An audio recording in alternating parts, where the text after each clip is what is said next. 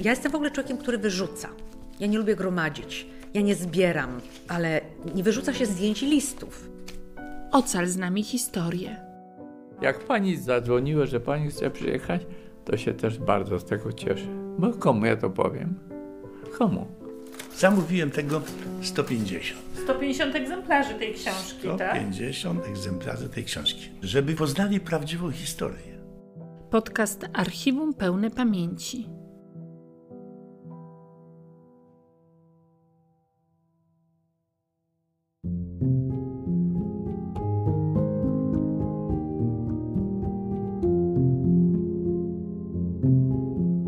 Instytut Pamięci Narodowej. Komisja Ścigania Zbrodni przeciwko Narodowi Polskiemu. Archiwum Pełne Pamięci. Aby każdy okruch historii został uratowany. Publikacja pod redakcją Teresy Gallewicz-Dołowej i Wojciecha Kujawy.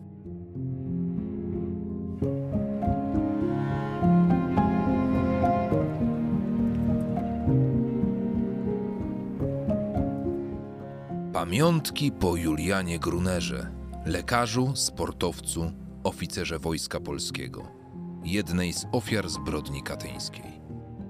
Tomasz Dźwigał, oddziałowe archiwum IPN w Szczecinie. Tu, w tym grobie, wśród szumiących drzew, drąży ciszę mego ojca krew. Dziś tu jestem, po latach, po wojnach, pełna drżenia, choć niby spokojna. Tule zdjęcie na piersi schowane i dotykam dłonią czaszki rane. Boże, może te ludzkie pamiątki to są właśnie mego ojca szczątki. Cytowany fragment wiersza autorstwa Barbary Dominiczak został poświęcony Ewie Gruner-Żarnoch, lekarce, wieloletniej prezes Szczecińskiego Stowarzyszenia Katyń, która większość życia poświęciła poznaniu prawdy o losie swojego ojca Juliana Grunera.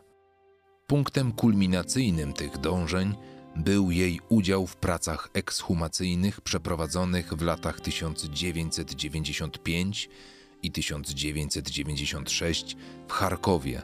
Po latach część rodzinnych pamiątek po ojcu Ewa Gruner-Żarnoch przekazała do zasobu archiwalnego IPN w Szczecinie. Z zachowanych źródeł wyłania się portret bohaterskiego żołnierza, wybitnego lekarza i mistrza sportowego. Tych kilka słów doskonale oddaje nietuzinkowość życiorysu Juliana Grunera.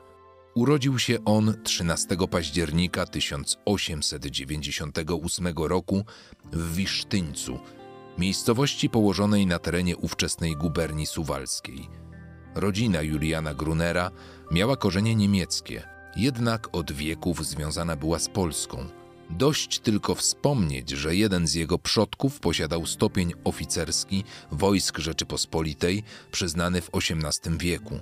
Rodzina posiadała majątek ziemski w Mariampolu, gdzie Julian ukończył rosyjskie gimnazjum. W związku z działaniami wojennymi i ewakuacją szkoły maturę uzyskał w 1917 roku w Jarosławiu. W tym samym roku rozpoczął studia medyczne na Uniwersytecie w Kazaniu, które musiał przerwać ze względu na wcielenie do armii carskiej. Służył jako podoficer zwiadu konnego w dziewiątym Syberyjskim Batalionie Pontonowym. Po wybuchu rewolucji październikowej porzucił mundur i powrócił na kazańską uczelnię. Kiedy do ogarniętej rewolucją Rosji zaczęły docierać informacje o odradzającej się Polsce, Gruner udał się w niebezpieczną drogę do ojczyzny.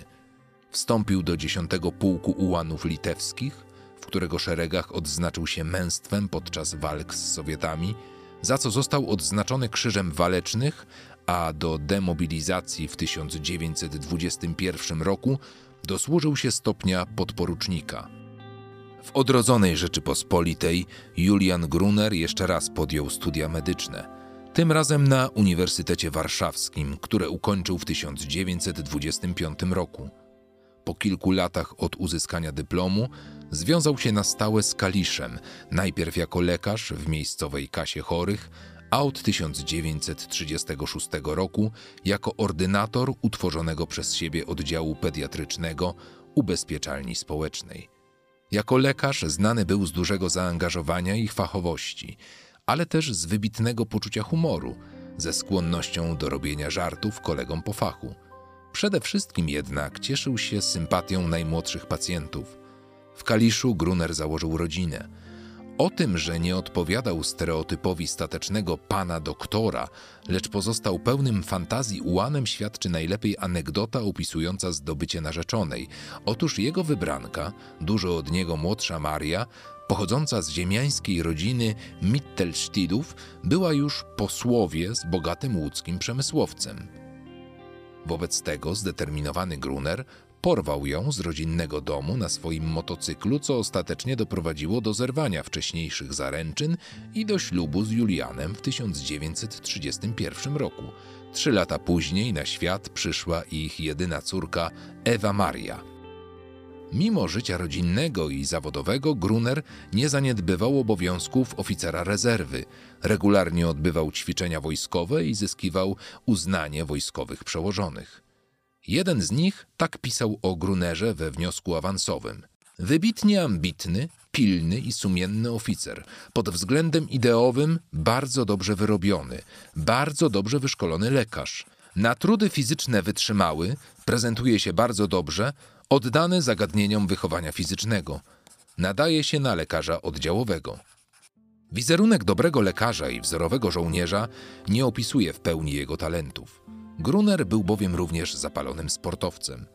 Pasję tę rozwijał od czasów studiów, kiedy to występował w szeregach AZS-u Warszawa.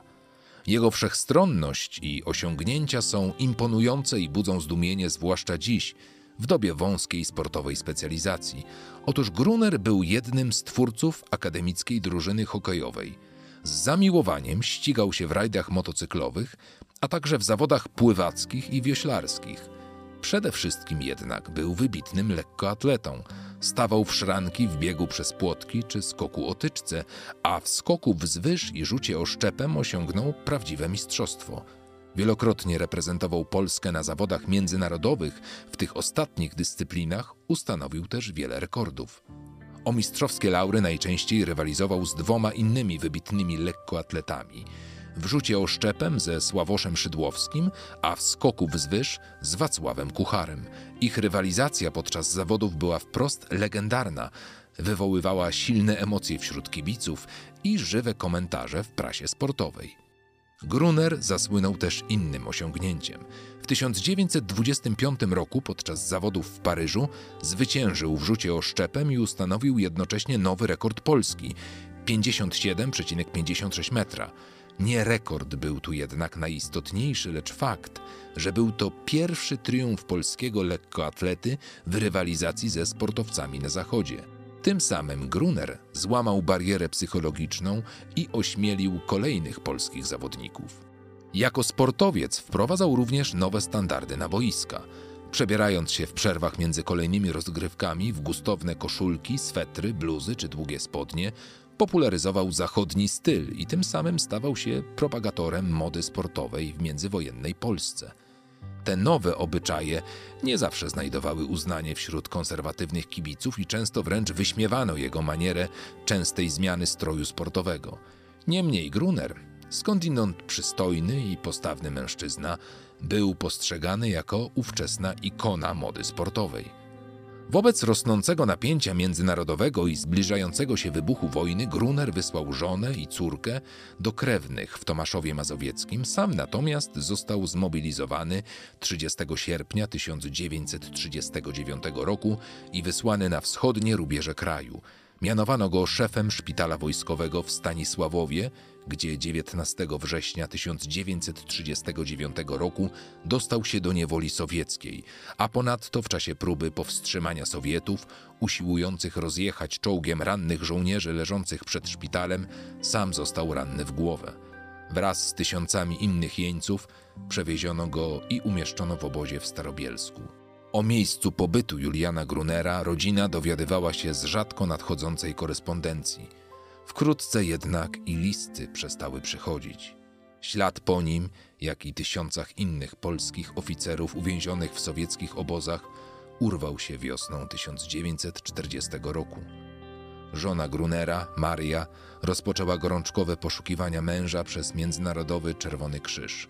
Z uwagi na jego niemieckie pochodzenie słała listy nawet do ambasady Niemiec w Moskwie oraz Ministerstwa Spraw Zagranicznych III Rzeszy, w których prosiła o ustalenie miejsca pobytu męża.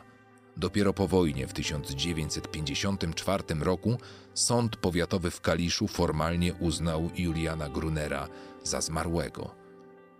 W kolejnych latach starania o zachowanie pamięci o Julianie przejęła jego córka Ewa. Długo wierzyła, że ojciec został zesłany w syberyjską tajgę i usiłowała prowadzić poszukiwania na terenie ZSRS. Kiedy po rozpadzie Związku Sowieckiego przekazano stronie polskiej część dokumentacji dotyczącej zbrodni katyńskiej, los oficerów uwięzionych w Starobielsku został ostatecznie wyjaśniony. Na listach wywozowych ze Starobielska do Charkowa znajdowało się również nazwisko Juliana Grunera.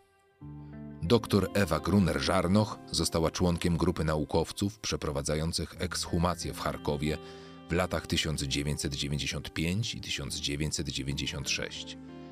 Było to dla niej bardzo emocjonujące przeżycie, ponieważ miała świadomość, że wśród tysięcy odkrytych grobów mogą znajdować się również szczątki jej ojca. Wśród licznych wydobytych wówczas artefaktów znalazły się sygnet i zegarek należący do Juliana Grunera. Ewa Gruner-Żarnuch, prezes Szczecińskiego Stowarzyszenia Katyń, wiele lat poświęciła działaniom edukacyjnym zmierzającym do upowszechniania wiedzy o zbrodni katyńskiej, jak również pielęgnowaniu pamięci o pomordowanych polskich oficerach. Owocem tej aktywności jest innymi publikacja jej autorstwa Starobielsk w oczach ocalałych jeńców, która ukazała się w Szczecinie w 2001 roku. W toku swej działalności Gruner Żarnoch zgromadziła imponujący zbiór pamiątek, fotografii, dokumentów i książek o tematyce kateńskiej. Ważną część tego zbioru stanowią archiwalia dotyczące jej ojca, znalezione niegdyś w walizce ukrytej w piwnicy domu rodzinnego. Umieściła je tam mama pani Ewy, która w trosce o los córki, żyjącej przecież w realiach komunistycznej Polski, ukrywała przed nią wspomnienia i pamiątki po ojcu. W 2017 roku Ewa Gruner-Żarnoch wyraziła wolę przekazania części zgromadzonych przez siebie zbiorów do zasobu archiwalnego szczecińskiego oddziału IPN. Materiały te zostały uporządkowane przez archiwistów i zarejestrowane. Na ową bezcenną darowiznę składają się przede wszystkim dokumenty i bogata kolekcja fotografii dotyczących życia rodzinnego Grunerów, życia zawodowego i służby wojskowej Juliana Grunera, a także jego licznych osiągnięć sportowych. Po uporządkowaniu wszystkie materiały poddano digitalizacji, są więc dostępne w formie cyfrowej.